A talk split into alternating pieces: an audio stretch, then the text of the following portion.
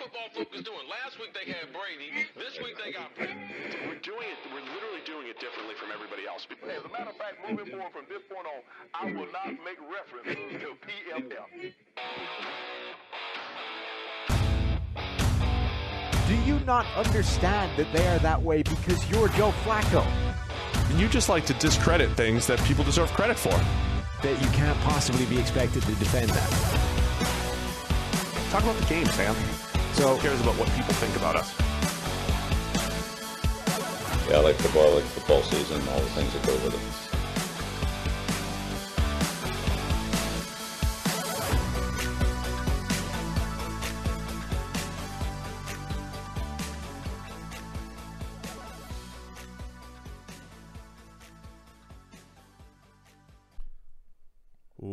Welcome into the PFF NFL podcast. Steve Palazzolo back here with Sam Monson and with our very special guest. It's Hall of Famer Kurt Warner at Kurt13 Warner on Twitter. Kurt, thanks for joining us, man. You got it. Uh, I'm excited about uh, the draft coming up. Obviously, the quarterback possibilities. So I appreciate you having me on. Yeah, that's what we're gonna do. This, it's a quarterback show. And by the way, hi Sam. Hi, Steve. It's good to How's have you going? here too. but we got we got we got Kurt for a short period of time. Yeah, yeah, it's understandable. And we got to talk these first round quarterbacks. By the way, before we get into it, Kurt has launched QB Confidential, a video based membership only website that delves into the various aspects of learning, viewing, and coaching the game of football, featuring video tutor- tutorials from Kurt on X's and O's mechanics, mindset, play calling, leadership, and more. Follow QB Confidential on Twitter and Instagram. Do you want to mention QB Confidential just really quick before we get into things? Yeah, no, I'm just excited about it. It's my opportunity to be able to teach coaches and quarterbacks, uh, you know, and, and teach the masses. I coach high school football. I do some individual stuff, but I've always wanted to be able to have a, a, a you know, further reach in the game. And so this is my way to do it. So I hope everybody just go to qbconfidential.com, check it out. A lot of great content there for any coach, player, fan, doesn't matter. I think there's a lot of stuff that you can uh, you can get out of it. So it's it's a great way into this though with the rookie quarterbacks. What do you look for first and foremost when you're studying these guys? Because obviously everybody everybody's grinding the same tape, but not everybody is a you know, former NFL great quarterback with QB Confidential and this whole system set up behind them to to know what they're looking for. Well, the, the thing is, is I believe you know anytime you see somebody break down tape, you've got to kind of ask them uh, what lens they're looking at the tape through. And um, you know, I've always said it. When I got into the business, uh, I think there was an internal bias um, for me as an analyst to go, well, this is what I know. I know how I played the game, so I view tape very similar to that. And so for me, the biggest thing always becomes processing um, you know that can you process information quickly can you get through your reads can you get it to the right guy because i believe that's something that translates. Uh, i also look at the ability or the understanding of how to make different kinds of throws. I know a lot of these guys have cannon arms that can throw it a mile. I want to know if they can change up the pace of their ball. Can they i use a term oftentimes i say can it, can it be firm but soft? Can, can you have great touch on the football but still get it where it needs to go. And so, um, you know, I break down a lot of these guys, and I always say, I'm not breaking down their athleticism. I, I have no idea how that translates. I wasn't an athlete, that wasn't my thing. Um, so we can look at it and say, man, this guy's really fast, or this guy's really elusive.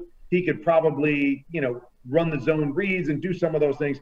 I'm just not an expert on that. So when I break down tape, I look at processing, I look at accuracy, and those are the two things um, you know that, that really make sense to me. And so I always gauge my film study based on on those two areas primarily. I, we, we talk about this a lot on the PFF NFL podcast here about.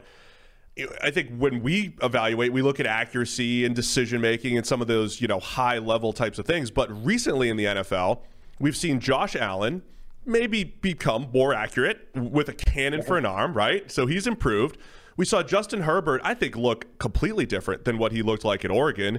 Much improved, better decision making, better processing. Um, maybe Lamar Jackson maybe looked a little bit cleaner as a as a passer than he did uh, in in college. Are you seeing that different, where maybe guys with really incredible tools are starting to develop more than maybe they did in the back when Jake Locker and Blaine Gabbert and some of these other guys were drafted, you know, eight or ten years ago?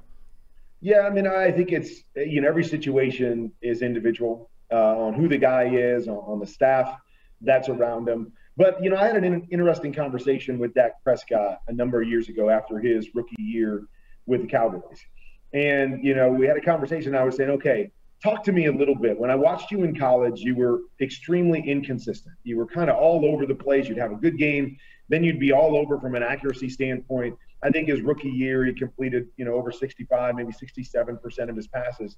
And I was just asking him, like, how does that happen? You know, why were you so inconsistent in college and then so much better in your first year in the NFL? And he said, you know, Kurt, probably the biggest thing is in college, I'm doing so many of these zone reads, RPOs, where I have trouble bringing my feet to the party. And so, you know, have to make these things off platform or your feet are going, you know, sideways when you got to make a quick throw on a, on a slant. And he said, I felt like my accuracy suffered because I was doing more of those things in college. When I got to the NFL, now I got to play more of my game, more in the pocket, lined up. And this is who I feel like I can be in that kind of system. And so all of this stuff um, makes it really, really hard to gauge who a guy is, what he can be at the next level, what's the system he's going to end up running, uh, what improvements can he make. And so it is such a crapshoot when you watch these tapes to go, okay, this is what this guy is going to be in the pros. So for me, I'm again, I'm looking at those things that I believe translates. If you know what you're looking at and you can get through a progression and you can read the defense, that translates. If you understand how to make different kinds of throws, that translates. And so that's kind of how I break down tape is I'm going to look at the things that I know can translate to the next level, and I'm going to wage, um, you know, that you know heavier than you know that some some things that I don't understand or I don't know will necessarily translate to the next level. And again, it's probably a flawed system uh, because I'm not taking everything into consideration. But at the same time, I'm not sitting here pretending like I know things I don't know. I'm looking at it based on how I look at the game, things that I believe can can, can correlate to the next level.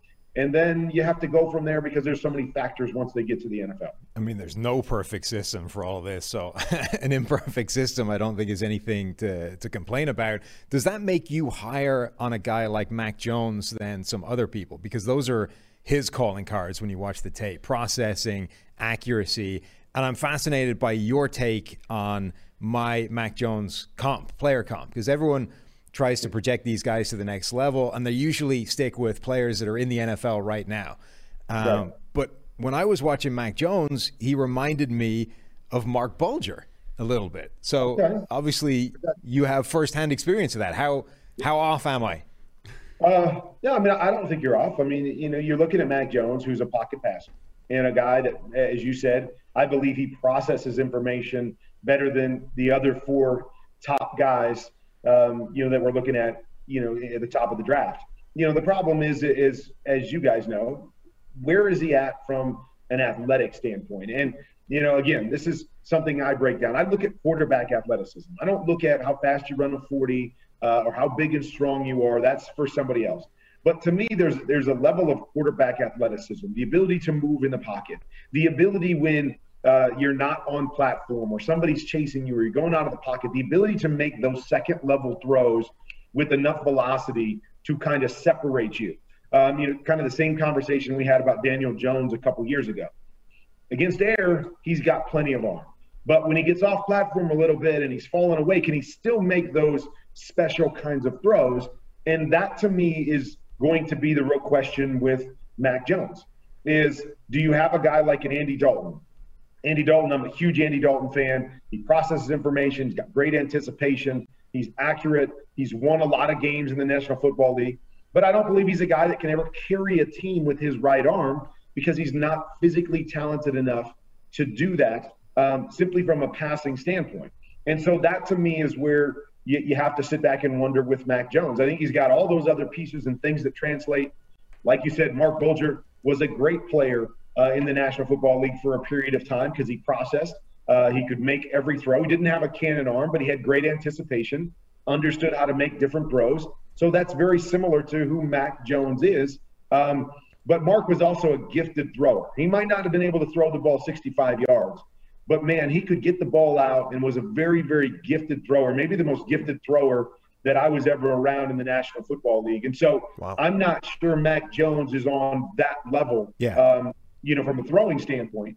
Um, but again, Marc didn't have a big arm. He wasn't, you know, a big strong guy, but he made up for that with some of the things that he could do, releasing the football and anticipating and, and some of that. You I think- underrated Marc Bulger. Well, no, I think that's definitely true. When I went back and like watched some Marc Bulger to sort of reinforce the comp in my mind, that was the difference between the two. You're like, ah, I mean, Mac Jones can't quite do some of these things that Bulger's doing, but stylistically, and there's a lot of similarities. But Yeah. you know, no player comp is ever perfect.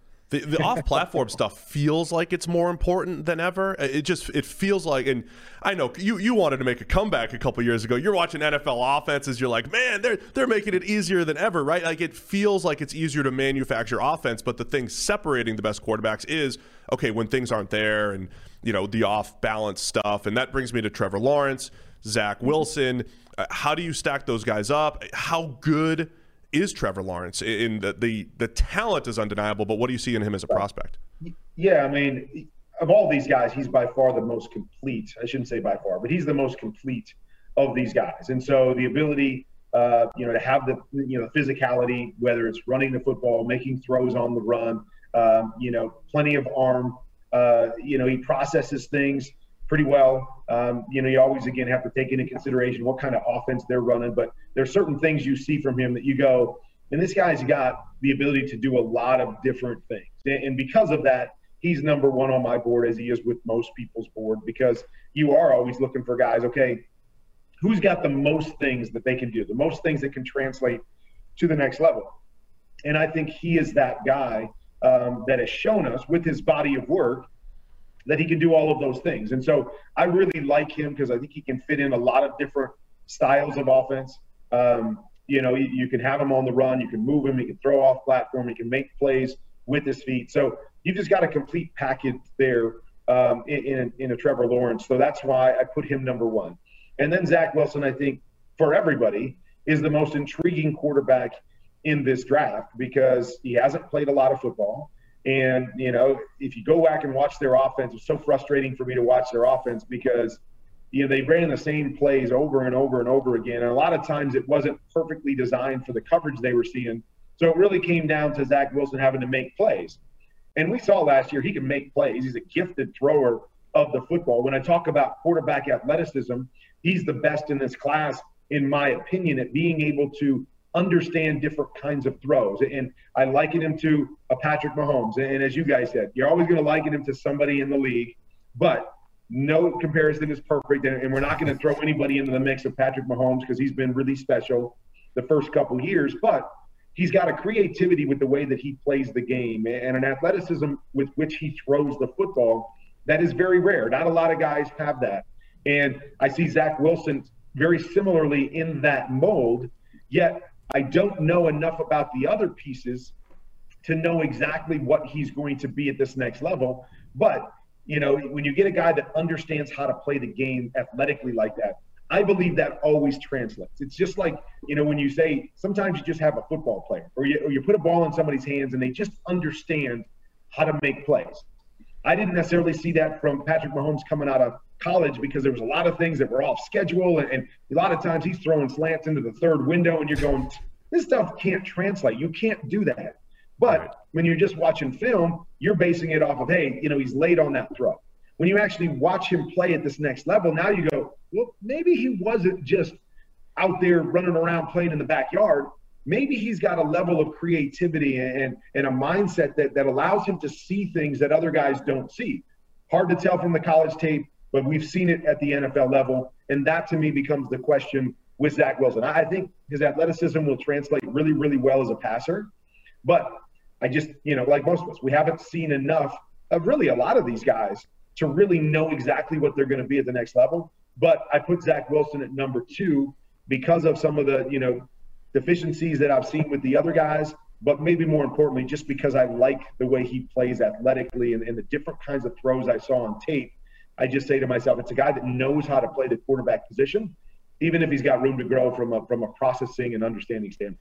See, Kurt gets it. You can compare players to other players without saying they're the same thing. And that's Yes. the whole purpose of This- comparisons. This He's is a- on my side here. This is a safe place to make comparisons without equating the player. There will be no headline that says Kurt Warner thinks Zach Wilson is, Is better than Patrick Patrick Mahomes. Mahomes or is doesn't happen here on our podcast. Um, so appreciate that. where are you, Kurt, on the whole Justin Fields thing? Because as we get closer to the draft, he seems to be the guy that everybody's nitpicking, that, that's trying to pull holes in his game. What do you see with him? Do you think that's justified, or are we just getting into the silly season? Yeah, I mean, I think a lot of it's silly. I mean, um, you know, here, here's the thing: is I, I, can look at all of these guys and I can find you a deficiency. Sure. Why I have Trevor Lawrence number one is because there's less deficiencies across the board than the other guys. But all of these guys, to me, there are things that you point to and go, well, he could be great in the NFL, but I want to see this a little bit more. And so uh, I actually just recently did a breakdown of Justin Fields, and I can do one breakdown where I love so many things that he does. He shows that he can process really, really well at times. He understands how to make different kinds of throws, that firm but soft throw that I was talking about. He does that really, really well. He's accurate, he's strong, he's athletic. And so I can show you a tape where you look at it and you go, man, this guy, you know, could could be number two on this list. Maybe he's as good as Trevor Lawrence when you look at some of the tape. And then there's other times where uh, I just question some of his processing. And so what, what's always hard for me is when I see a guy that at times seems to process really, really well, and then at other times seems to struggle processing. It's hard for me in my mind to go, okay, what's going on here? Why can they do it sometimes and not other times? Am I being fooled by the good? Or, you know, is something going on with the bad that, that I just don't know about? But but that to me is what gives me pause with Justin Fields is that there's just times where I'm not really sure what he's processing on, on specific plays. But there's other times where I watch him go through one, two, three, get there on a timely fashion, get all the way to four, and his check down. I mean, there's really good things to like about Justin Fields. So that's why I say I think people are just being nitpicky. When you kind of rank your guys, I tell everybody all the time, it really comes down to what your flavor is.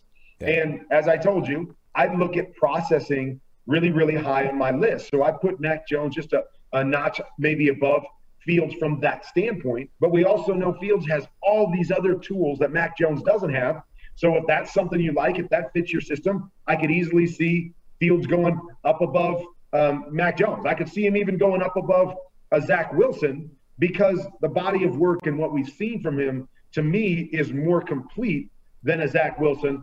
Again, I just love the quarterback athleticism that he shows and want to believe that that's going to translate to the next level in, in, a similar fashion to what I saw from from a Patrick Mahomes from college to the pros. I, I, agree with a lot of Kurt's takes here. I like it. And so, can I? Is it fair to say your rankings: Trevor Lawrence, Zach, rough, right? Zach Wilson, then Jones three, Fields four, and Trey is Trey Lance number five.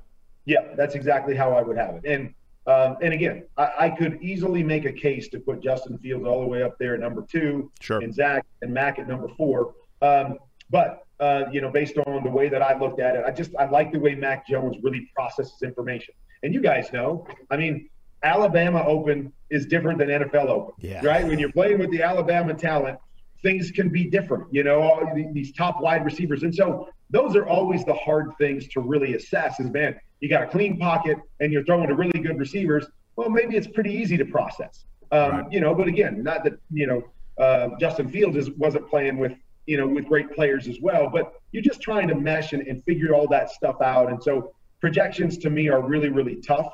So what I always look at is, okay, what do I like about them? What do I think can translate? And uh, Mac Jones, you talked about Marc Bulger. I look at Mac Jones and I say he plays very much like I played, is that he played by reading defenses, understanding how to throw, um, you know, different kinds of balls, seeing and having great vision. And so that's probably why that bias, because of how I played, puts him up a little bit ahead of Justin Fields. But I would not argue with anybody that, that flips some of those guys around. I know you got to go, but do you want to wrap it up with a quick take on Trey Lance, why he's five, and obviously look, smallest sample size here too, so it's probably a little harder to project. Yeah, I mean the biggest thing was just consistency. I'm big on consistency. I want to see a guy perform at a certain level, game in, game out.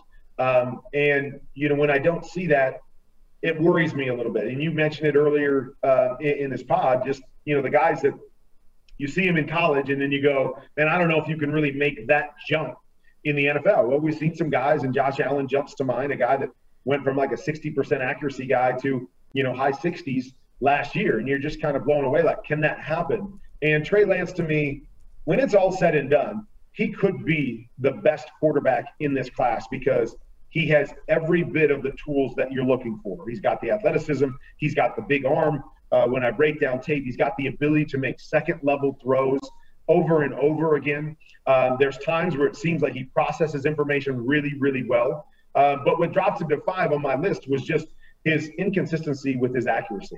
That there were a number of times where he had guys open and the ball was kind of all over the place. And so that is something that concerns me because you don't see a lot of guys jump in their accuracy and their consistency of accuracy at the next level. And so, small sample size, as you guys said, and that's probably a disservice to him because most of the tape was two years ago. You know, we can't sit here and say, okay, where has he made improvements and what's he doing better now than he did two seasons ago, even though we have the one game and I actually thought it was maybe his worst game was the game that he played last year. Yeah. Um, you know, but when you put a season together like that, and you know you're going to play one game. How do you evaluate that? Um, but that's why. And so I love his upside, and I could, you know, I wouldn't be surprised if five years from now, if he, you know, came together and got in the right system, people saying, "Man, this guy is the best quarterback from that draft class." But to me, too many inconsistencies right now uh, to put him over those other guys because those other guys are really good and showed great production at a high level and show tremendous skill sets. Um, you know, especially three out of those top four uh, athletically as well as arm talent and, and all of those things. So, um, so naturally, just kind of slots Trey Lance there, number five for me. I love it. Thank you, Kurt. That's awesome. Great takes. Be sure to you know follow Kurt Warner, follow him on NFL Network, and get to QBConfidential.com because Kurt's passion for quarterback play really comes through. Yeah. And I think it'll come through in QBConfidential.com as well. Thank you, Kurt. Thank you. You bet, guys. I appreciate you having me on, and uh, enjoy enjoy the rest of the process. we will. Thank you. I agree with a lot of Kurt's stuff. Yeah, he was he was very close to our takes on a lot of this. He stuff. was, and nuanced takes as well. I know. I have an ally in in the reclaim the comparison battle that I'm silently waging. Well, not silently waging, waging solo. Now I now I have Kurt Warner to add to the ranks. A Make man- all the comparisons you want. a man that wants to compare players and understands that that does not mean you are equating them. You can say there are things that remind me of Patrick Mahomes without saying Zach Wilson is Patrick Mahomes. Here, here's the best thing I think Kurt said when he the first thing he said because he took one of my questions. One of my questions was going to be how do you separate yourself from player bias? The I think the biggest mistake player analysts make is only compare themselves uh, players to themselves, right? And I think I mean sure I, Kurt looks at processing and things that he did well as things that lead to NFL success, but he's right Yeah. right? It's not just because, well, I, I mean, what would be wrong is like, man, I never read defenses. I just, you know, like, if Brett Favre went out there and be like, I didn't read defenses, I just chucked it as hard as I could, and you know, Well, that was Dan Marino's thing. Like Yeah. if Dan Marino was just like, look, the only way to play this game is to just drop back, find, see the open guy, and fling it at him.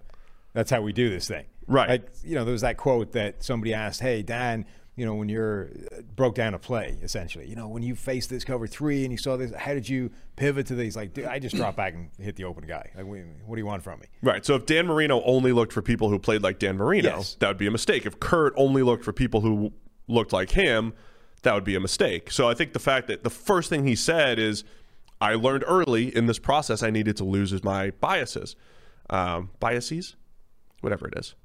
Um, I experienced this in minor league baseball before, Sam, talking to a, Of course you did. a very prominent major league pitcher, very prominent.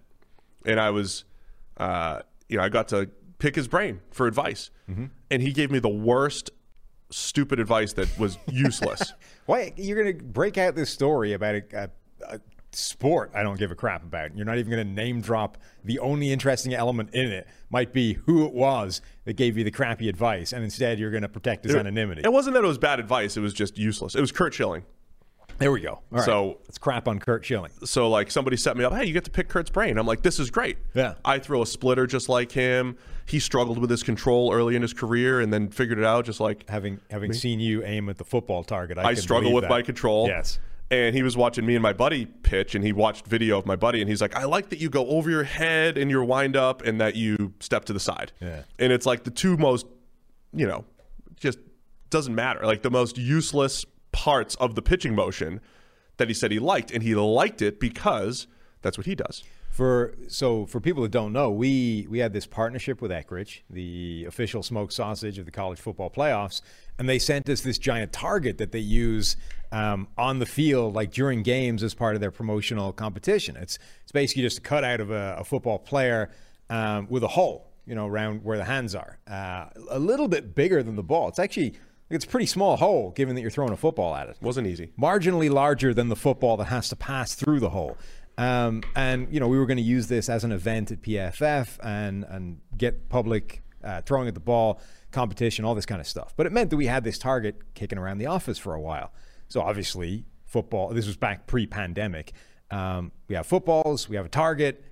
You know, do I need to draw a picture? So we're all out throwing the ball at this target and trying to get various social videos of ourselves hitting the target. And this thing was sheet metal. I don't know what gauge it was, but it was, you know, a solid piece of sheet metal.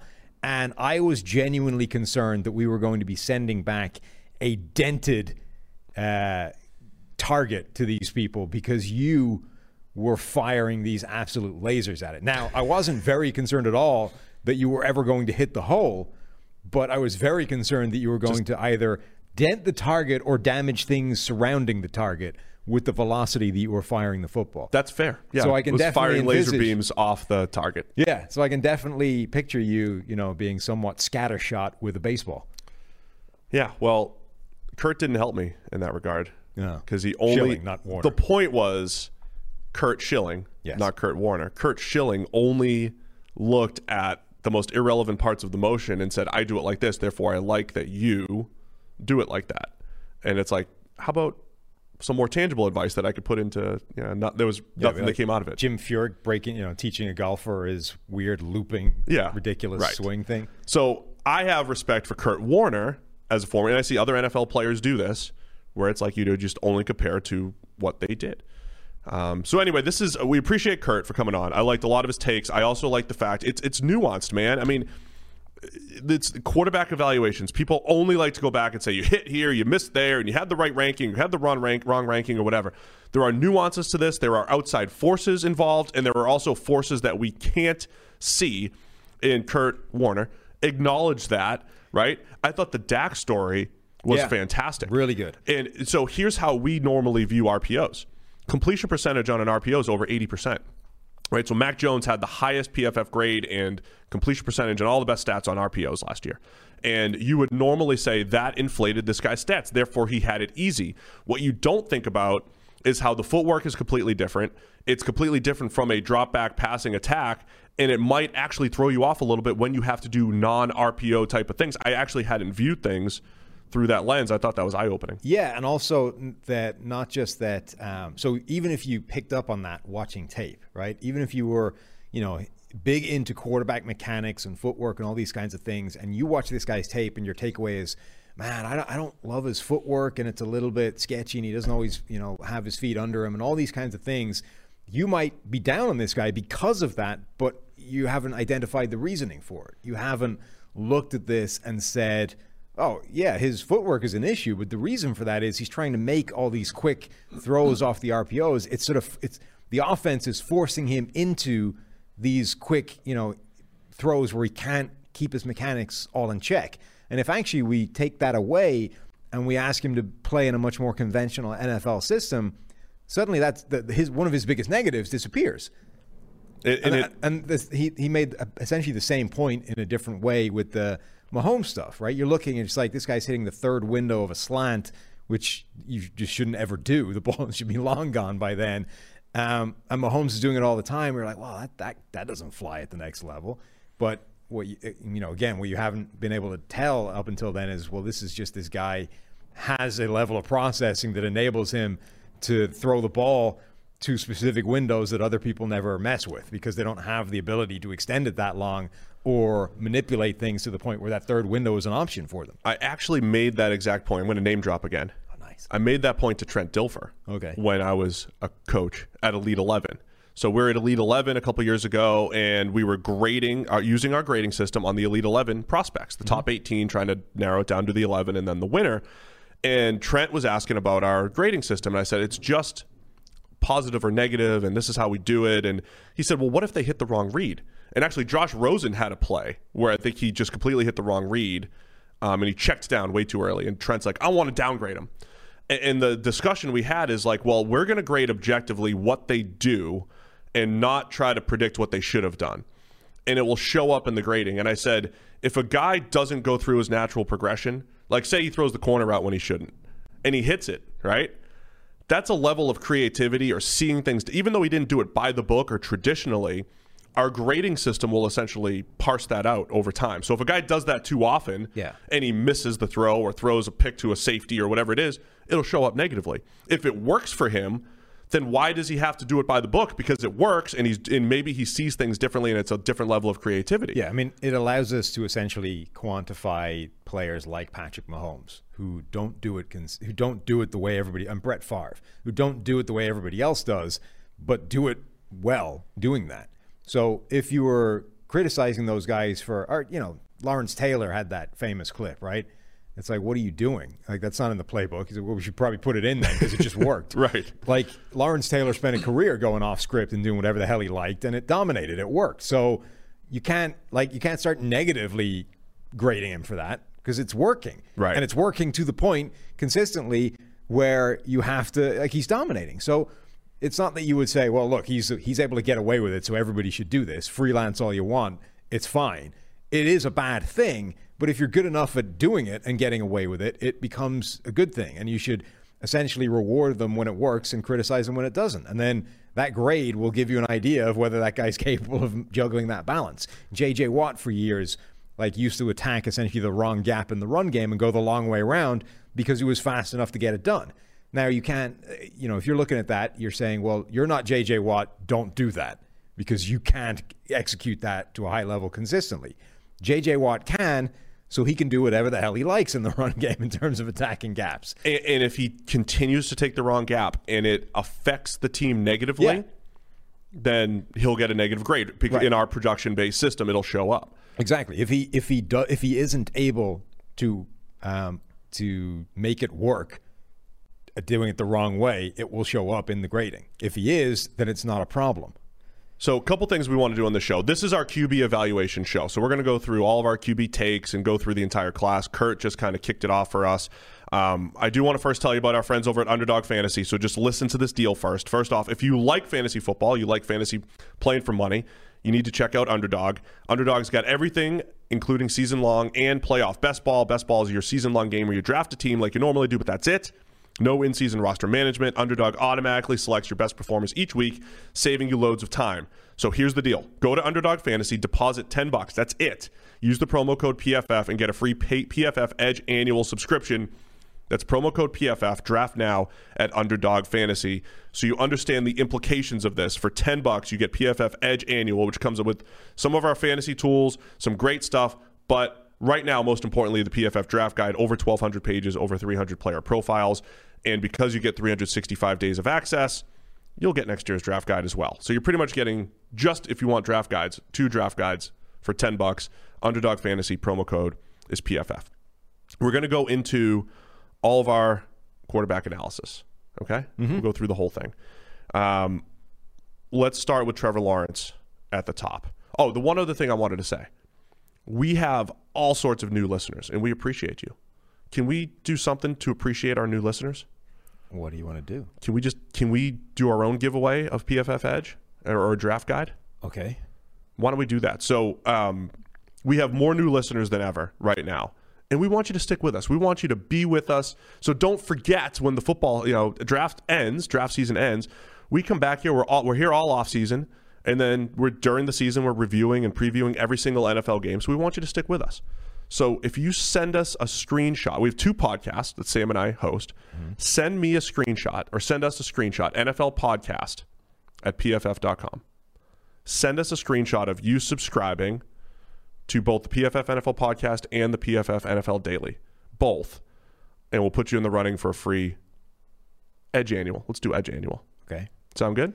NFL podcast, P O D C A S T, singular, at pff.com. So a screenshot of a some way that you're showing that you're subscribing to our podcast and the PFF NFL Daily. It's not just new listeners; it's all of you. So but I, but we want to give away a free PFF Edge annual, uh, maybe more. Depends on how many people actually send that in. Is that good enough? Sure. good way to do it. Okay, so we appreciate everybody. Let's get into the quarterback analysis now. Trevor Lawrence. We had this discussion a few weeks ago. What is this generational talent? What does this look like? What are his range of outcomes? But as a player, what do we see on film from him? Like what what is good? What can what can he improve? Lawrence is funny because, um, you know, when most of the I don't watch a ton of college football during the season, um, and for a long time, all I had seen from Trevor Lawrence wasn't good. You know, when you just catch a wave of a guy's bad plays anytime you, you look up, and Yeah, that's you and your bad first TV. impressions. So, like, literally, the first, I think his first ever throw in college was like a jump ball down the sideline where the wide receiver made it for him, right? The wide receiver, like, basically took away, mossed the DB, took away a pick, and I think, like, the DB falls over and runs it in, touchdown. I was like, wow, Trevor Lawrence has arrived, number one overall pick, blah, blah. You know, the hype was already there with him anyway, and first play is a touchdown or whatever it was. We're all, we're all on the Trevor Lawrence hype train immediately. You're like, well, that first play was kind of bad. Like, it wasn't, anyway, and I hadn't, I had actually seen him play well for a long time. Um, and and he's a guy that as much as he is he has been anointed as this number one overall pick for his entire college career um, you know george was making the point earlier in, in a meeting that his grades aren't great. Like they're good. They're very good. Um, and they've been consistently above 90 which is a sort of benchmark for elite play at pff um, even at the college level. But he never really sort of threatened those single seasons we've seen from Baker Mayfield or Kyler Murray, or even this year, you know, the Mac Jones uh, season, the, the Zach Wilson season. Um, and it is interesting, sort of, just how high we think his ceiling is generally. Not we, PFF, we as a collective looking at this draft. It's like we all know he's the safest and most sure thing at number one overall pick, but how good do we think he can be? You're asking me the question? Yes. I think he'd be really good. Okay. Um, Andrew Luck. eh, Look, I think the Andrew Luck proxy. Then I guess the question is be why hasn't one. he been better? If he can be that special, why has he not been mind-blowingly special in college? because part of part of being a good prospect as much as we are a production based company and uh, we believe in production translating at the next level it's not as clean as highest rated guy in college becomes best NFL Sure. player. It's not that clean, and it's not, and there's there's no evidence that says that.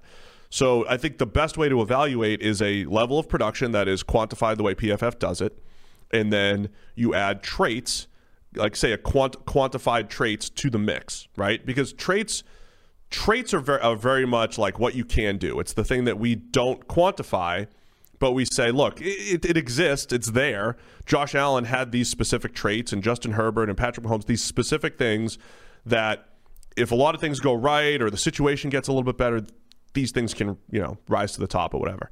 So I think it's that combination with Trevor Lawrence that say, okay, he can make any throw on the field. And that that's a generic horrible phrase, makes all the throws. Hmm. But he legitimately like when you watch Peyton Manning in the NFL, the way they ran that offense, you legitimately had to cover every inch of grass. He he could throw a fade, he could throw a slant. And once you covered the fade, the slant was open, right? There was there was answers to each of those things. Trevor Lawrence has that. He will throw the deep out with velocity that maybe not every quarterback tries. At the same time, if you're covering, uh, and then you could throw, you could drop it over the top vertically. If you're covering the vertical, he'll throw the back shoulder. He has every throw in the book, and he can make them at a high level. He has enough running ability to just add that little element, much like an Andrew Luck. He has enough pocket presence. His turnover worthy throws have been pretty low for a guy that stretches the field as much as he does. So I think Lawrence is very good at almost everything. So from a production standpoint, three straight years of 90 plus PFF grades, check for me. Even if it didn't tease Baker Mayfield, because like what's the difference between Baker Mayfield and Joe Burrow and Mac Jones and Zach Wilson, some of their great grades? Some of it's probably just having great receivers and a great system, like the difference between a 90 and a 93 or 94. We've talked about this before. How much is your supporting cast? I would say with Lawrence, production's good enough, traits are incredible, and that combination puts that quote unquote upside extremely high. Yeah, it, so the highest he's ever been in terms of PFF overall grade in the nation was seventh, um, and that was in 2018.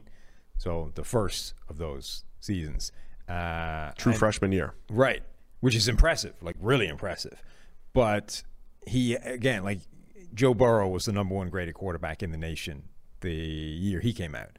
Um, and, you know, this year, Mac Jones is the number one graded quarterback in the nation. Number two, Zach Wilson, um, who was actually number one in terms of pure passing grade. In fact, one, two, three this year is Mac Jones, Zach Wilson, Justin Fields. Trevor Lawrence is good, but eighth, you know, behind Kyle Trask, who we're putting in the second round probably.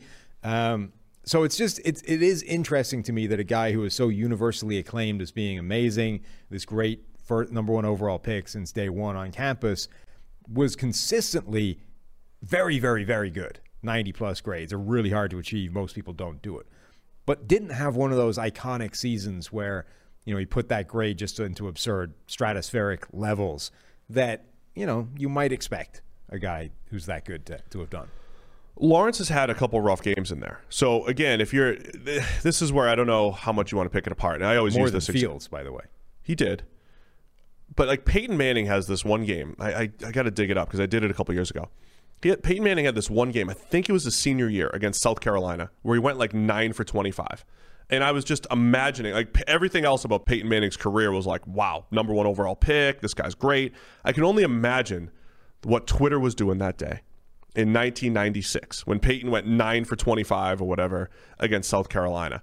Um, so I think like you're not you're like allowed to have bad games. You're allowed to Sure, have all that has. stuff, right? Um, and Lawrence has some of those. And th- there was a very interesting Sports Illustrated article about him. Even in the NFL. The Even- only, I mean, the yeah. only quarterback in the NFL last season, starting quarterback that didn't have a PFF game grade below 60 was Deshaun Watson. Right. Every other quarterback. Aaron Rodgers, the MVP, had one of the worst games of the season for any quarterback. Right. Every single one of them had at least one game where he stank. Everybody has them. So here's the what could go wrong thing. What's generally gone right for quarterbacks is that mentally and want to and the whole thing is just it's there, right? From Tom Brady and Brees and Rodgers and Peyton who just wanted to be the greatest to uh, Patrick Mahomes who just, you know, kind of knew how to be a professional and made his weaknesses strong and uh, you know, all, you just those guys they have it and we don't we don't know how to quantify that. I would also say Brady, Brees, Rodgers, all of those guys hit spots where they were either doubted or, you know, underestimated or whatever it might be. And all and all of those guys had that special it factor to overcome it. We've never really seen Trevor Lawrence hit a lull. We've never really seen. I mean, he had a bad game. We said, but like he's never hit a point where people are like, oh, maybe you're not going number one overall. Like never really happened. So you never know how people are going to handle adversity.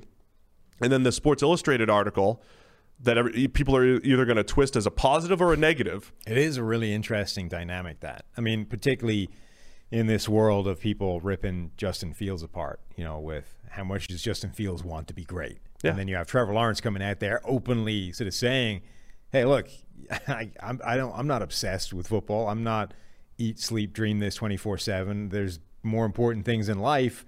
I love it. I'm you know, he's not obsessed.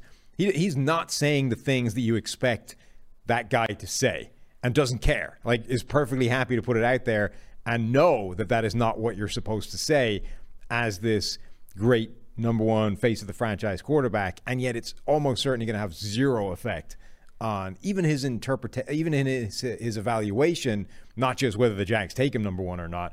It's not even going to register in terms of people dinging him for it. I'm going to make the biggest mistake that I'd said that analysts make. I'm going to compare everything to myself, hmm. right? So, do you th- do you think When this I was talking to Curt Schilling. No, Madison Bumgarner. It's my so with with Trevor Lawrence, the fact that he's just like you know, if I'm great, I'm great. You know, if I win, I win. Yeah. Whereas I, I just I just made the comparison to Brady and Peyton, and like those guys just wanted to win at all costs. Brady's a 44 year old cyborg still trying to win his eighth Super Bowl right now. Trevor Lawrence just like, yeah, if it happens, it happens. Um, like I in sports, you do have people who overthink things, right? Me, I was an overthinker, right? And I remember when Madison Bumgarner, World Series hero, goes out there and he's just like he's on short rest. His arm should be killing him, and he's just like, I don't know, I'm just gonna throw a fastball. All right, I'm just gonna throw the slider, and what happens happens. And it's just like this like aw shucks attitude that Madison had. That's the type of kid he was. Made him one of the greatest World Series he- uh, heroes of all time because he just kind of like went out, didn't overthink it, and just did it.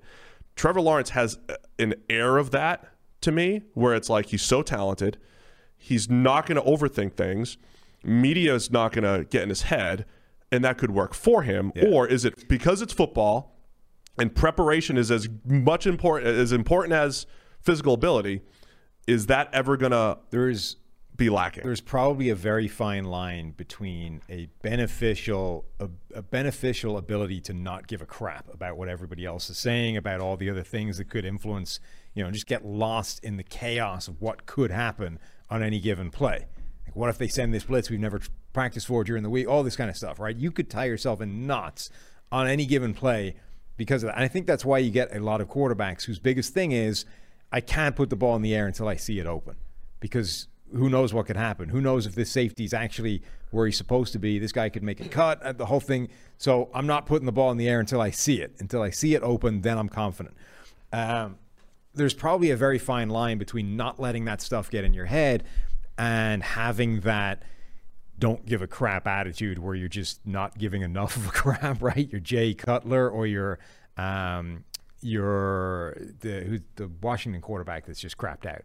Dwayne Haskins. There you go, Dwayne Haskins, who allegedly didn't give a crap enough. Like, we, there's probably a very fine line between that this this ability to tune out everything and not really focus too much on the things you can't control, and you actually don't care enough about your job right now to be that good.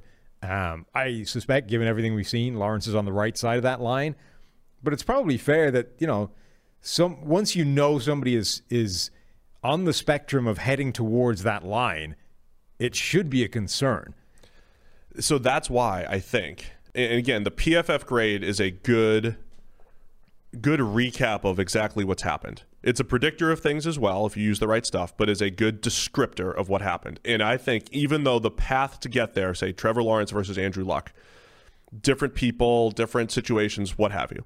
But I think if the actual outcome is much like Andrew Luck's, which is a couple seasons in the high 70s, and eventually getting up into the 90s and, and becoming one of the best quarterbacks in the league, not just in theory, but in actuality. I could see that being the path for Trevor Lawrence.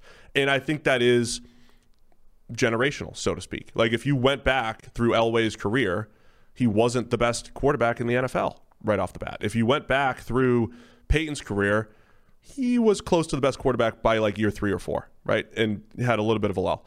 Um, I don't think expecting Patrick Mahomes three straight years of 90 plus grades as a starter is realistic for Trevor Lawrence. But a luck path or a Watson path, which is like high 70s, some 80s, and then boom, you're up into the 90s and you're in that mix every year, is a realistic expe- expectation for Trevor Lawrence. And I wonder if that if that off-field question mark actually helps facilitate that. Like, yeah, sometimes the wind's blowing well, sometimes it's not, and that's almost going to like dictate performance. It is the, quarterbacks that he's compared to because of this generational thing are actually really interesting. When you you know it's Peyton Manning, Andrew Luck, and John Elway are probably the three most consensus Ki- Kiper actually has that as like his four highest graded Yeah. quarterbacks ever. consensus um, best prospect for you know X generation, um, and particularly, I think all three of them are kind of interesting. Manning is the one clear one where okay, Manning was the best quarterback in that draft by a mile, and always very close to the best quarterback in the NFL. He's the one I think the cl- the most closely matched what was supposed to happen, right? But if you go to John Elway and um, Andrew Luck, you could definitely argue that at no point was Andrew Luck the best quarterback from his draft class. Right. You could argue that, I mean, year one, Russell Wilson and RG3 were better. Um, most of the time, Russell Wilson has been the better quarterback. Uh, I don't know. I mean, maybe the last couple of years, uh, Andrew Luck just jumped him, but then walked away. John Elway was in the same draft as Dan Marino and Jim Kelly. Like, there might not have been a particularly long stretch where John Elway was the best quarterback from his draft class, even though John Elway had a Hall of Fame career and, and dragged a bunch of crappy teams to the Super Bowl multiple times. Like Dan Marino was probably always at least on par. Um, maybe didn't have the postseason sort of runs and, and moments that, that John Elway did. And Jim Kelly was a phenomenal quarterback as well. So you, we might be looking at that with Trevor Lawrence as well. Like this guy could be incredible and still overshadowed by one of these other guys.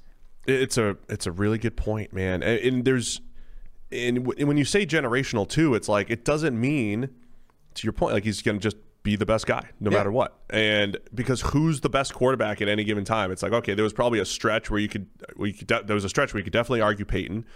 There's a stretch where it's like okay, okay, Tom Brady is is the guy, so it's Brady. Uh, Rodgers has a stretch of as that guy, and Patrick Mahomes has a stretch as that guy. That's over the last 20 years, right? Those are the guys that are the best quarterback in the NFL. Before that, Brett Favre, even when Elway was in the league, it was probably Favre. Before that, what Steve Young and Joe Montana, like there's a handful of guys who are declared the best quarterback in the NFL, and that's it.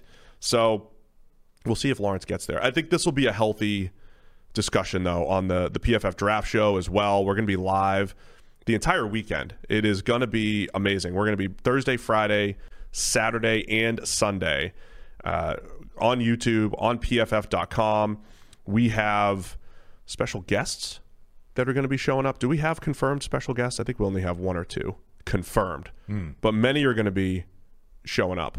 Uh, Darius Butler is going to be with us, former Patriots, Panthers, Colts defensive back. Chris is going to be with us on Thursday and maybe a little bit of Friday.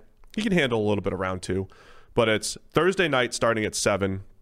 Friday night rounds two and three we're starting at six, and then Saturday 11 a.m. we're going to be covering some of the big stories of the draft rounds four through seven. We're going to have a recap Sunday at noon. So just throw it into your Google Calendar or whatever you use for calendars. Thursday night at seven, Friday six, Saturday at 11, Sunday at noon. All right, so beyond Trevor Lawrence, let's get into some Zach Wilson. Oh no, well, let me just wrap it up with um, with Trevor from my notes. The, some of the stuff that's gone wrong with him. He does miss a few passes on the move. I think when he, things go wrong, he speeds up too much. He's he rushes his mechanics. This is Trevor Lawrence here. Gets a little clunky with his footwork. He's got a couple uh, just rough throws in there, um, and he'll, he'll fo- and he. But here's what I like though. Even in some of his negatives, he'll force a couple into double coverage or whatever it might be. He wants to make big plays. So in my positives, I said get him some downfield playmakers and dollar signs, just profit. And that's why I, I was thinking like adding Marvin Jones in the short term, I think is great. Give him downfield playmakers, Trevor Lawrence, and he will create chunk plays and give you that high end potential. And that's where you tap into that generational prospect thing. Like you don't make him a game manager, you make him a guy that is aggressive and throwing the ball down the field. He'll miss a couple here and there. That's fine. Let him create big plays. Yeah, I think that's it's all true, Steve. All true. Oh, I love when we agree. All right, Zach Wilson. Is he number two for you when you look at these guys? I'm kind of where Kurt Warner is. I, I concerningly agreed with almost everything he said. Um, I could see a scenario whereby I think Zach Wilson is the second quarterback, but I can definitely imagine a picture where you have Justin Fields there as well. I can certainly see an argument that Fields brings as much to the table. Um, when you watch him, I, I- I forgot until recently that he was the first guy I actually went down and sat and watched some tape of way back. And like the first thing you see is, oh, this offense is going to be a problem. Like this is going to cause issues because it just it's I, I, a I don't like it. I don't think it's a particularly good system. But b it does what they were talking about with um, Dak Prescott. It forces Fields into doing a bunch of things that you can come away with the wrong impression of, um, and that's where all this doesn't work through his doesn't get through his first read very often. Doesn't get through him well. All, that's where all that comes from. When you look at the data, turns out actually he does, and he does it better than anybody else in the draft class. Um, but what you can when you watch the tape, you're like, wow, there's it doesn't happen very often. So much of this offense is just a pre-snap look. It's you know where you're going with the ball, so catch the snap, rock back, wait for it to come open, bam, hit him, and he does that really well. But you have to go quite a while before you find a play where you're like, okay, there we go. Now we're doing something different, and it it reminds me a little bit of the offense that Wyoming was operating with Josh Allen, where it's like the whole thing is almost like it's designed around just making Josh Allen's arm look good. Like whenever they were aligned on one hash mark, he would be throwing a deep out to the other hash mark because most like quarterbacks in that conference can't do that. So it's actually a wide open area of the field in that offense because like people aren't used to defending it. But it becomes a pain in the ass when you're trying to like evaluate what the guy does because it's not applicable NFL things. So that's kind of where I am with, with Justin Fields is I like what he does. I think his skill set is real. I think he brings a lot of good to the table. A lot of the concerns I think are offense are concerns with Ohio State's offense, not Justin Fields, but there are those couple of red flags in terms of like processing time. Not that he can't do it, it's how long some of those things take and what happens when you know the blitz is thrown his way and those kinds of things. And the way Kurt said it was right because that the way Kurt described it was he can do it. I've seen it. I don't know why the bad plays are there. I don't know why there are certain plays where he's not reading it out right or whatever it might be. Um, so did I get the email right? No, that? no, you didn't. NFL podcast. Uh, sorry, NFL podcast at pff.com. Email those screenshots. So the way Kurt said it was like, I don't understand those plays that go wrong. Honestly, I got that same vibe from Tua last year. It wasn't that many plays, but there are some plays where Tua's lightning quick. Most of the time, he's lightning quick, and then every now and again, it's just like whew, frozen, pick six. And it's a couple plays, but it's there. Jimmy Garoppolo has elements of that. So again, there are current and, and does is that what might keep a Jimmy Garoppolo from being a high end quarterback because there are some plays where he just takes too many sacks or um, misreads linebackers or whatever it is. Um, so, look, I think those are fair question marks with Justin Fields. I think the throwing of the football is fantastic. Yeah. Uh, velocity, touch. Uh, again, I like what Kurt said about essentially layering the ball. Sometimes you have to throw it over a backer and in front of a safety. You have to have all those throws in the arsenal, so to speak. Fields does that really well. Um, and then I also agree with Kurt about Zach Wilson being the best guy. This is now a Kurt Warner fan show. It is, man. I just I, I think he's got the. I would I would flip Mac Jones and Fields, but again, he's not like tied to that. I would put Fields at three and Mac Jones at four and Trey Lance at five.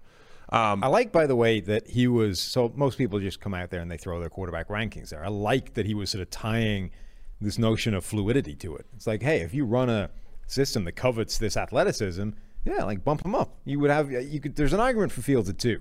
I, I like that. I think that's a good caveat to throw there. Now it won't be taken that way. People will just go one, two, three, four, five. Here's what Kurt Right. Warner thinks. But I like that that's context thrown at those rankings. Right, because the way the guy plays is going to play. Like if you're the Jets and you're like, okay, what are this guy's weaknesses? Because Fields are different than Wilson's. What are his weaknesses? What are his strengths? What's best for what we want to do? How will we best accentuate his strengths and hide his weaknesses? Yeah. So then you then that's how you evaluate. It's not as simple as one, two, three, four, five. Um, but Wilson, the most intriguing part about Zach Wilson, to me, is what he does off platform. And and I I can't wait because on the PFF draft show, Darius Butler already in a production meeting, he's already given his Zach Wilson takes. And I think we might have some disagreement on the show. I, I he's and, and the, through the, the lens that Darius is looking at it is fascinating because he's saying, here's this good college play that might not work in the NFL. Um, where again, a lot of our thing is like, here's this positive, right? Check, check, check, Yeah. positive, positive, positive, good grade. And Darius is trying to say, yeah, this might not work. And honestly, Joe Burrow had some of those throws last But year. that's everybody, right? Like Yeah. that's that's just one of the things where you translate from college to the NFL. It gets harder. A lot of throws you make are not going to be possible at the NFL level. Every single quarterback has a bunch of throws. You're like, okay, this one isn't going to fly at the next level. That doesn't mean you. I don't think you can take them away and assume that that's what he's going to do at the NFL level. And maybe maybe he will make a few of those throws in the first. Um, you know, in the first year, maybe he has a sort of Peyton Manning adjustment where it's like, okay, that guy's going to throw a ton of picks right away until he learns what's NFL and what's not. But I don't think it immediately invalidates his uh, potential. I wish we had more time with Kurt because he did sound like you too. He's like, you've got Alabama open and NFL Yeah. open, and the the the follow up to that would be, okay, how long would it take a Tua or a Mac Jones to adjust? Right, that's the debate we've had. How long does it take to learn Alabama open and converting that to NFL Open and being able to throw with a little bit more anticipation. But um, with Zach Wilson, my biggest concerns I thought were a lot of his negatives, a lot of his bad throws or bad plays were simple stuff, right? He'd sail a throw outside the numbers, or uh, as good as he's been when he resets his feed and, and makes plays off, off out of structure. There are plays where that you know breaks down, and he does miss some throws there. Um, and then to me, there's just little stuff. There was like inaccuracy on screens and QB sneaks that like the, the QB like it, it's the simplest thing, but he just didn't execute it very well. I, I wonder if there's an attention to details issue with Wilson, or if I'm overrating those those few negatives that he had. Uh, it's a small thing, but I think it's you know those things add up over time. Yeah, to me, like his ceiling is phenomenal. His upside, the the arm talent that he brings is incredible. I, I like the idea that he um, trends towards those quarterbacks like Rodgers and Mahomes and Rus- Russell Wilson who are comfortable playing outside of structure. Um, the only real negative is one sample size, you know, one year wonder and a COVID year and playing in the conference without a ton of competition, and then two, that idea of that lack of competition, et cetera, just set him up with this ridiculously easy platform where, you know, Alabama might be the easiest offense to be quarterbacking in because of Alabama open, but BYU probably wasn't far behind because of nobody will ever touch you. We will set up a wall in front of you, and defense will never come within a city block of interfering with you in the pocket. Uh, go nuts, do whatever you like in terms of the passing game. Is that one of those where you know, I, I've heard scouts say this? I've talked to people who said, I watched all of Zach Wilson's plays under pressure, all like 70 of them, Right. 50 of them. And he just can't play in the NFL. Can't do it. Third rounder. Um, and, and again, our, the PFF take would be like, look, play under pressure is unstable. Like the actual execution of the play or the uh, the passer rating that comes out of it, the grade was unstable. However, you can definitely glean something about how a guy handles it. Does he maneuver the pocket? Does he extend plays? Does he just deer in the headlights with the, whatever it might be? Are there concerns about how often Zach Wilson played under pressure? Are there concerns about how he handles it? Because whether it's stable or not, you're still going to see more at the NFL level. Because if we're talking about what could go wrong for these players, I think both Zach Wilson and Mac Jones have questions about how they're going to handle NFL type pressure, which is different from college pressure. I mean, yeah, the, his problem is I think you just saw so little of it that I don't know that you can take anything from it. I mean, 79 dropbacks, I think, last year under pressure. It's just, it's not enough to draw any meaningful conclusions, I think. It genuinely isn't. Even, even in terms of trying to do what you're talking about, of sort of isolating little bits of traits and tendencies of how he reacts to it. It's just such a small amount of data that you're like, I mean, maybe he just had a crappy run. Um, so I, I think his big question is an unknown more than a negative when it comes to pressure. And the reason I think that he'll be okay at adjusting to that is because I think he tends to play in that chaotic way anyway. He leans towards that Mahomes stuff where and Russell Wilson where he's actually comfortable deliberately almost sabotaging a play to then take advantage of the chaos, right? That I mean that kind of is play under pressure, even if it's slightly different the mechanics of it in that you're inviting it or creating it as opposed to it being forced upon you. But I think those traits are the same. And so many of his best plays are like that. I have way more confidence in that guy being able to handle pressure than somebody who doesn't like playing like that and has the small sample size issue. You know, and that's that was Josh Allen too. I mean, that was an exact note in in his scouting report from me. Was Josh Allen feels more comfortable outside of Yeah. the pocket, and it's either recency bias, it's either my recency bias, or the NFL's better at this, taking the Josh Allen, Patrick Mahomes, natural playmaker that that you you have the thing that's uncoachable. It used to be like just arm talent is uncoachable, but maybe it's just natural playmaking is the uncoachable thing. We have emails coming in already, by the way. How? Live people. Oh, through oh, because we're we're live on Periscope. We do. Awesome. That's great. We got subscribers. PFF NFL Daily and the PFF NFL Podcast. Send it to podcast NFL Podcast at pff.com. I can't even get our own email. NFL Podcast at pff.com. and you're in the running for the free PFF edge. Um, so yeah, maybe the unteachable thing is instinctual plays. In the NFL, aka Andy Reid, aka Brian Daboll, the NFL is better at harnessing that. That's going to be there.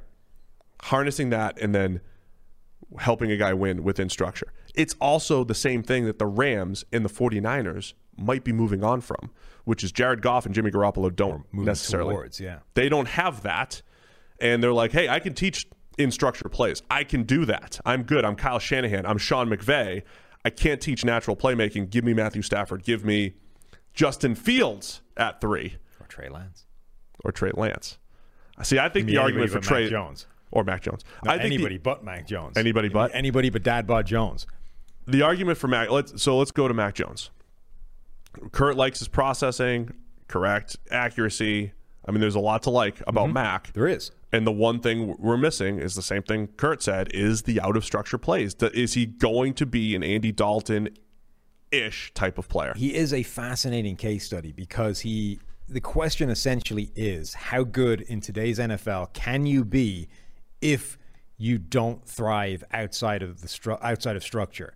Um, and obviously, we know like the answer to that is you can be a Super Bowl winning not MVP because he wasn't, but MVP caliber, maybe quarterback. Tom Brady just had that season, right? Tom Brady was as good, top three quarterback, won a Super Bowl with a new team. So the answer is you can be as good as that, but you need to be the greatest of all time to achieve that. So it- it's sort of what is a realistic ceiling for that player because that's what the Mac Jones question is. He, I think, is probably the best quarterback in the draft in terms of processing and flying through his reads and executing the offense within structure just so efficiently and so quickly. Like the speed with which he works through that system at Alabama is phenomenal to me. Um, but he doesn't. He, he's bad outside of structure. Like he just is. It's not even that he doesn't do it. He's not good at it, and I, it's not necessarily because he is this terrible athlete. He isn't. It's actually okay as an athlete, just not compared with the other guys. Um, it's just that he doesn't bring that element to his game, and I don't really think that that's something that you end up teaching or developing at the next level. So the question is: Is he good enough at the stuff he's good at to buck the trend that's heading in the other direction and be a new Tom Brady and those kinds of things? And B, how much of a drag or an impact is that um, is that Alabama offense going to have on him? Like Alabama Open versus NFL Open. Tua struggling year one is not going to help his evaluation. It's like how hard is that going to be for him? Because that's the stuff you need to be phenomenal at. So if you're if you have a harder adjustment to make in that area, now the one thing that's your calling card is the hardest adjustment to make. Yeah, I, I think I think the Tua thing is the biggest thing working against Mac Jones, if anything, or at least in my mind, in in the way I I'm evaluating, because you could describe a lot of Tua's game similar to Mac, works fast and hits open throws and blah blah blah blah blah, and we do a good job of quantifying that. But again, the difference between say a 94 grade and maybe a 90 might just be DeVonta Smith and, and Jalen Waddle getting behind the defense. It's a couple extra opportunities throwing the ball down the field. And I do think um, I've I've met with uh, I mentioned this before. The guy on Mississippi radio, uh, Dave Bartu, does college football analysis, and he does it at the simplest high level, which is did you elevate your team in college? And I think there's ways to like use simple black and white things like that and maybe get in the ballpark of quarterback evaluation. Um, so his argument would have been last year Justin Herbert was his top guy because he didn't have a good coordinator, didn't have a good system at Oregon, and Joe Burrow had stars, right? Dak Prescott elevated, Patrick Mahomes elevated. It's Josh Allen elevated Wyoming. You're getting in the ballpark, but I, so I think you have to pair that with the production grade, with the traits, and I think if you roll that all in, um, you're just increasing your chances. So Mac Jones had an easy situation. He has okay traits, and he had a really good production grade. Now that doesn't make him that much different as a prospect from a guy a guy like Trevor Lawrence or a guy like Justin Fields who have they have better traits. Both had a really good situation and they both had really good production. Like those guys have to be just a tick above, right? I do think that. So part of this now is that Mac Jones' stock seems to be on the rise, and a lot of insiders think he's going number three to San Francisco and um, all that that entails. And there's a question about why. Like, why is that happening? Why would Mac Jones' stock suddenly be soaring? It must be stories, it must be smoke, it must be bullshit. I do think the way that NFL teams handle the draft actually meshes with this idea of his stock going up the later we go. Because people look at this and like, why would his stock start going up after football has been played, like finished? Nobody's done anything. But like most NFL teams will go through and pass one is like you broadly figure out what people look like. You do the quick, dirty evaluation. Like this guy's here, this guy's nowhere near, blah blah. You order it. Then once you have a rough idea of what you're looking at, you go through and you do the deeper dive, the second pass, where you actually get into a guy's game and really start to unpick what he's good and bad at, and all those kinds of things. And I think that Mac Jones suffers on a first run look. First run look, you're looking at Trevor Lawrence, gifted, Zach Wilson, incredibly gifted, uh, Justin Fields, athlete, gifted, Trey Lance, freaky athlete, gifted, and Dad Bod Jones in Alabama. and it's just like by comparison, it just looks meh. You know what I mean? So you look, you come out of this first run, you're like, I mean, I just, yeah, you got these special trait players, and then you've got this dude who has a gut and smokes a cigar, and it just doesn't look as nice. Um, Smokes a cigar because he won the national title, man. That's why. but then you dive in on the second pass, and the more you watch, you're like, wow, look at the speed with which he is processing within this system. Yeah. like the stuff that he is good at, he's really good at it. It's just, it's not as obvious as the other guys. So it takes until pass two. And that kind of meshes with the timeline of his stock suddenly soaring. You get to phase two, and it's like, wow, actually, the more we watch of this guy, the more we like. I think you're right because I've had those exact conversations.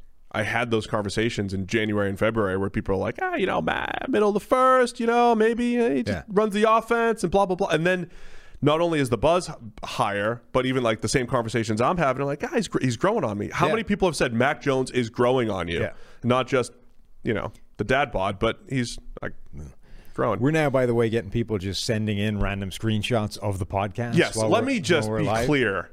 I don't want you to send a screenshot of the podcast, a screenshot that you are a subscriber to the podcast, that you are entrenched, that you are with us, that you are one of us, that you're Maybe with us every week. You are part of the PFF NFL podcast and the PFF NFL Daily as a subscriber. Send us screenshots to confirm that, that you're going to be with us two to three times a week on the PFF NFL podcast, five times a week on the daily. Maybe he just wants to let us know. Um, but yes, this guy did send us a nice screenshot of me. All right, Trey Lance, and then let's talk about what, what do you do if you're outside of the first round? Um, we did touch on some of the non first round quarterbacks on the PFF NFL Daily. Um, with Trey Lance, I just think it's the biggest risk of the five. I, he's my fifth option. Um, I would want him.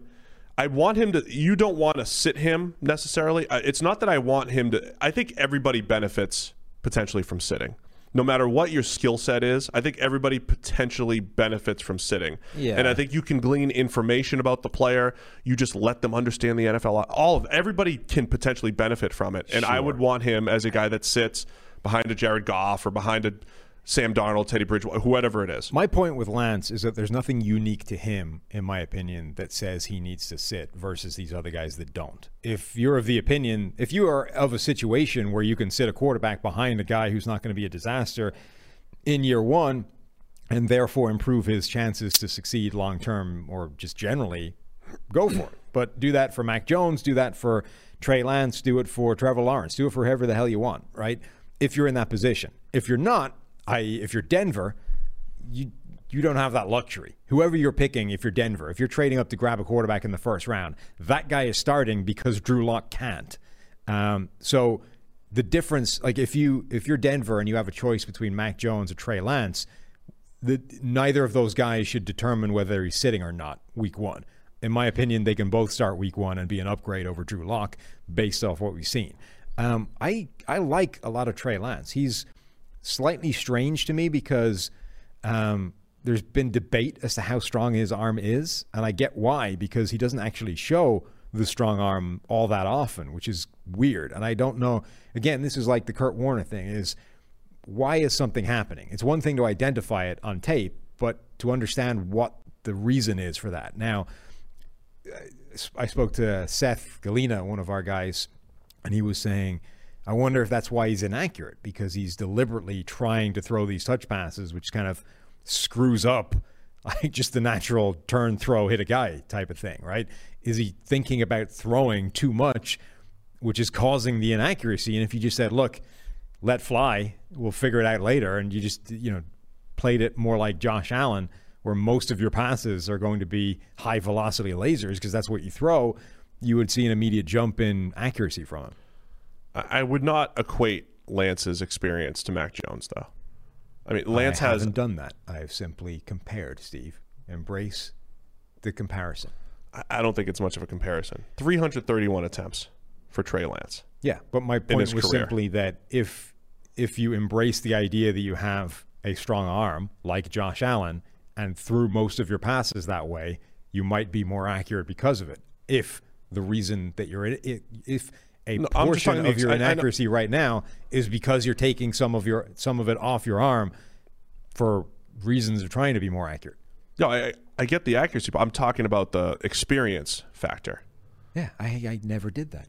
You were using number of starts and stuff like that I didn't mention Josh Allen except to say I said Mac. Jones. You said Josh Allen. I meant Mac Jones. Okay, well that's an important difference. Um, I you know if if the idea is like he's he's trying to take a little something off, that's also called touch, and, and I think he's shown that. But like Carson Wentz had some of that as well within the North Dakota State system, so that could be that could be a system thing as well. Um, Trey Lance, I just think is the the riskiest, but I also think he has the highest quote unquote upside as a runner and the best natural runner. And if you are going to incorporate QB run game at the level Yeah. That the Saints do with Taysom Hill, that the Eagles will do with Jalen Hurts, that the Ravens will do with Lamar Jackson. Let's use the Lamar Jackson line. There's a path to success for Trey Lance if you're going to build it a little bit more than a normal team. Accuracy issues dwindle, Which right? also helps him start day one, right? This idea True, of the, yeah. the Jalen Hurts thing. You can bring an incredibly high floor because of that rushing threat, which buys you some time to work on the things you need to work on from the passing game. So Mac Jones might hit the NFL, realize that the adjustment from Alabama uh, open to NFL open is colossal, and his single biggest strength has been almost neutralized, and now he's really struggling year one. Trey Lance might come in the NFL with relatively relative weaknesses compared with Jones in those areas, but he can massively offset that because the dude can be a huge part of your running game, which gives him a, a much higher platform to work from. So, in a weird way, despite being sort of less NFL ready, if you're prepared to build around him the right way, Trey Lance might have an easier transition. Yeah, I agree with that. So um, I'd still want him to sit um, because I want other people to sit as well. Um, and, and I want him to sit only because I think he's the riskiest because it's the smallest sample size, and that's that's my, and it just gives me more time to to get him where he needs to be. Okay. Um, so you've got our, our five first rounders. Yep. Uh, we do do a daily on our favorite non-first round quarterback, but on the PFF draft board we have Kyle Trask, Davis Mills, Kellen Mond as that next group. Um, what are your thoughts on on this on that trio at least? Uh, don't want any part of Davis Mills. I just don't think he's good. Um, every now and again, he flashes like a really nice big time throw. It looks great, and but no, I don't- want any part of that. The idea that he's getting first round hype right now is absolutely insane to me, and I think almost has to be coming out of his camp somewhere. Like his agent is planting that. Uh, Kellen Mond, I was a lot more intrigued. Kevin by. Hogan got like a day of first round hype too. Yeah, Just saying. yeah, that wasn't great. Um, Go ahead. Kevin Hogan might have been a better quarterback than Davis Mills. Anyway, See that? uh, Kellen Mond I quite like. Um, I his biggest issue right now is for a guy as equipped to make big plays as he is. Where are they? Like there's just a complete absence of big plays and big time throws and those kinds of things. But like short and intermediate, I think he's really good and really accurate. Has the athleticism to make plays and that be a part of his game as well. Didn't have a ton of help given what was around him. I think like his situation was not phenomenal. But you know, you you throw on his tape against Alabama, and he's hitting some ridiculously tight window throws on slants into those first couple of windows with guys all around him.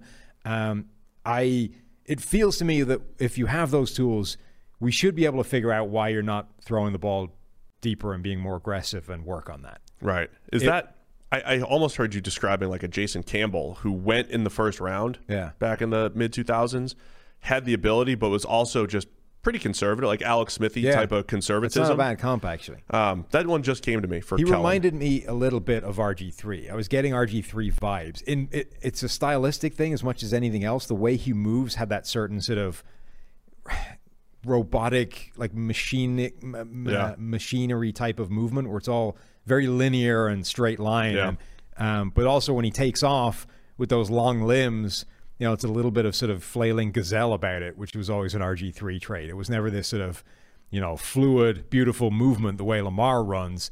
It was this kind of flailing limbs everywhere. Um, so Mond reminds me of RG3 a little bit in that way. But also, like, if you're going to structure an offense around him the way that Washington did with RG3, I, I don't see a reason why he can't be a, a viable NFL starter. So I could see Mond being the most intriguing of the backup candidates. Trask, I, I think, is intriguing too, just because of the just the lack of experience in high school, the fact that he's experience period i mean the more Overall, I, yeah. the more i learned about his sort of backstory and how little he's actually played the game the more interested i am like he what did i tell you he threw like 160 passes or something in high school yeah, D'Eriq King was Yeah. was in front of him. then was a backup in florida to felipe franks and then finally got like a couple of years of starting one wasn't great and then this year was pretty freaking phenomenal in the sec now granted most of his worst games came against the best opposition but when you say like essentially since the age of what like 14 he's played two seasons is essentially what you're talking about here. Right. and one of them was really good.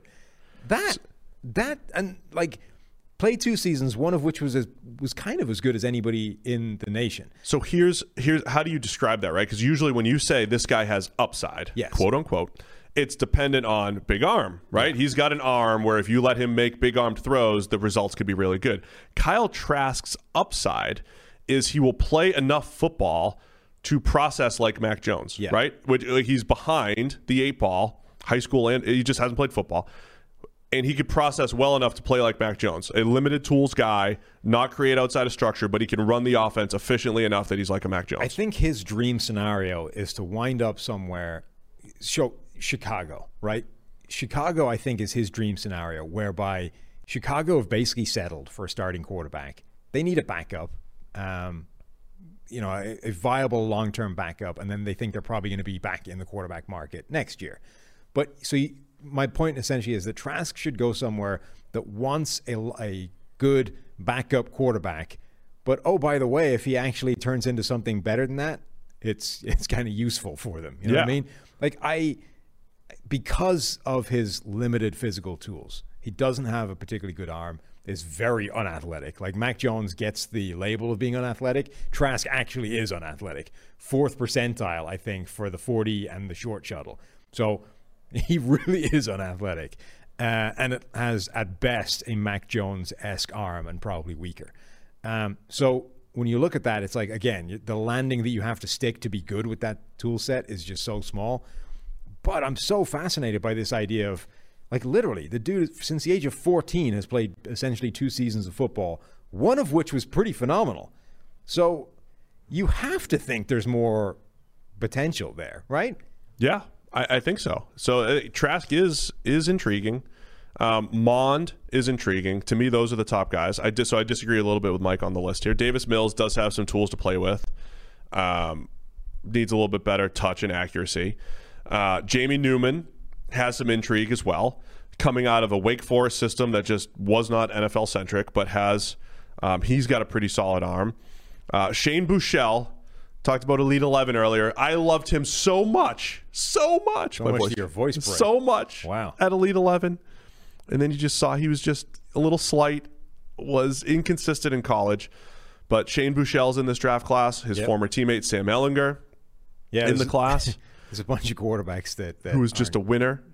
Uh, you know, one of those like he's a winner. You, you got to use a little QB run game with Ehlinger is like a Tebow light from that respect as a Ian runner. Book. Ian Book actually has one of the better athleticism scores in in our uh, in our numbers that actually translate to performance for whatever that's worth.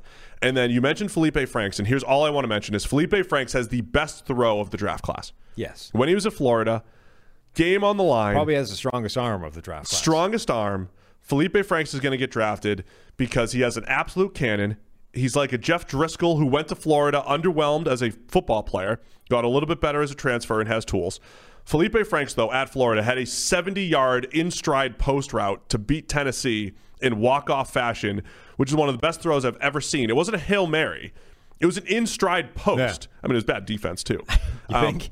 But Felipe Franks at 6'6, 230 with an absolute cannon who just doesn't work very quickly. Yes. So there's a couple of guys lower in this draft that are essentially bad football players with great tools. Felipe Franks is one of those players. KJ Costello is another one of those players who managed to somehow fail in a Mike Leach offense, which is probably a first, right? Has any quarterback ever looked worse in a Mike Leach offense than he did previously?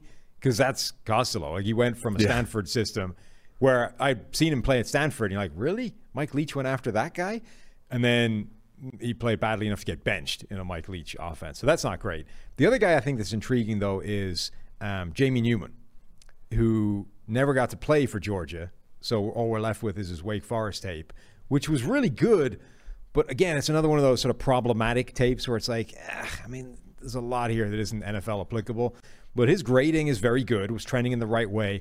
He's a guy I would have loved to have seen play this year. Like if we'd gotten a year from Jamie Newman in the SEC at Georgia, which was another step ahead of what he'd done with that step by step getting better and better, I think he would be a first round quarterback First round? if he'd played last Yeah. year and taken another step forward. Yeah, I mean Newman. You just wanted to see him in a different offense. it is like one of the benefits of college now, though, uh, with the college free agency, essentially, Right. with the transfer rule. Seeing guys like a KJ Costello in different situations um, is beneficial uh, because it's that's part of the projection, right? You're projecting a guy to the NFL doing stuff he's never done before. You at least get to see two different But scenarios. he's the guy. When when we've, we've been talking about this, is it just a trend or is it just the wave of variance where guy the, the recent trend is all these toolsy quarterbacks panning out, right? If you were outside of the first round, you need a quarterback, and you're like, all right, who has the tools? Which guy do I like the best in terms of a, a set the IKEA quarterback? There's a box of tools to be a good starting NFL quarterback. Which which guy do I like my chances of being able to piece together and become the next Josh Allen? Newman is the gamble I think that I would take if if that was my goal. So I, you know, I like it. There's there are guys. There's paths to success. You could you can envision it at least for guys like Trask and Mond and Newman and guys in the uh, beyond the first round. And that's all you that can ask second for. tier, right? So Yeah. there's the five first round guys, and then there is the Mond, Trask, Newman. I guess if you want to throw Davis Mills in there as well, that would be tier two. because he's only started like ten games. Yeah. Um, and then you have the rest where it's like, I'm not saying never because, you know, Tom Brady happened. You can't just look at day three quarterbacks and say there's no chance any of these guys ever work out. But I would be staggered if anybody else ended up as being a high end starting NFL quarterback. To me, one of the one of the most fascinating things to me is when you have guys that battled out for a quarterback job and then they're both in the draft class together. Yeah. There's multiple of those right now. Kyle Trask beat out Felipe Franks essentially at Florida. Uh, Sam Ehlinger beat out Shane Buechele, so Buechele ended up at SMU. Uh, and I thought there was one more, but that's it. Um, was there one more? Oh, Costello and uh, Mills must have and Davis had Mills. some kind of overlap, right? We're both there together. Um, the the big one that comes to mind recently was Kirk Cousins and Nick Foles. We're both at Michigan State. Cousins beat out Foles. Foles transfers to Arizona. They've both become reasonable NFL quarterbacks, but Cousins has been better. Sometimes the guy, that- you know, the guy that wins out generally does become the better quarterback in the NFL. yeah, right? though it, it does work. The other, like, wasn't one of the knocks on Joe Flacco that he couldn't beat out? Like, who the hell was it that was? Uh, that's a good point. I'm just thinking, yeah, um, somebody at Penn State. yeah, somebody terrible. And But so couldn't beat him. Justin Fields, I don't know that he couldn't beat out Jake Fromm. I think Georgia was just so like, comfortable Joe with Burrow Jake had Fromm. to trans, you know, Joe Burrow transferred to LSU. It's like ah, couldn't. I take back that the guy that wins Yeah. the job is always the best guy, but it's always an intriguing storyline to me that these guys battled it out somewhere else and they're always in the in the draft class Okay. together as well. All right. Um, so anyway, let's wrap it up with this. Send us those screenshots. They're already coming in. We appreciate everybody. Subscriptions show that you're subscribed to the PFF NFL Daily and the PFF NFL podcast.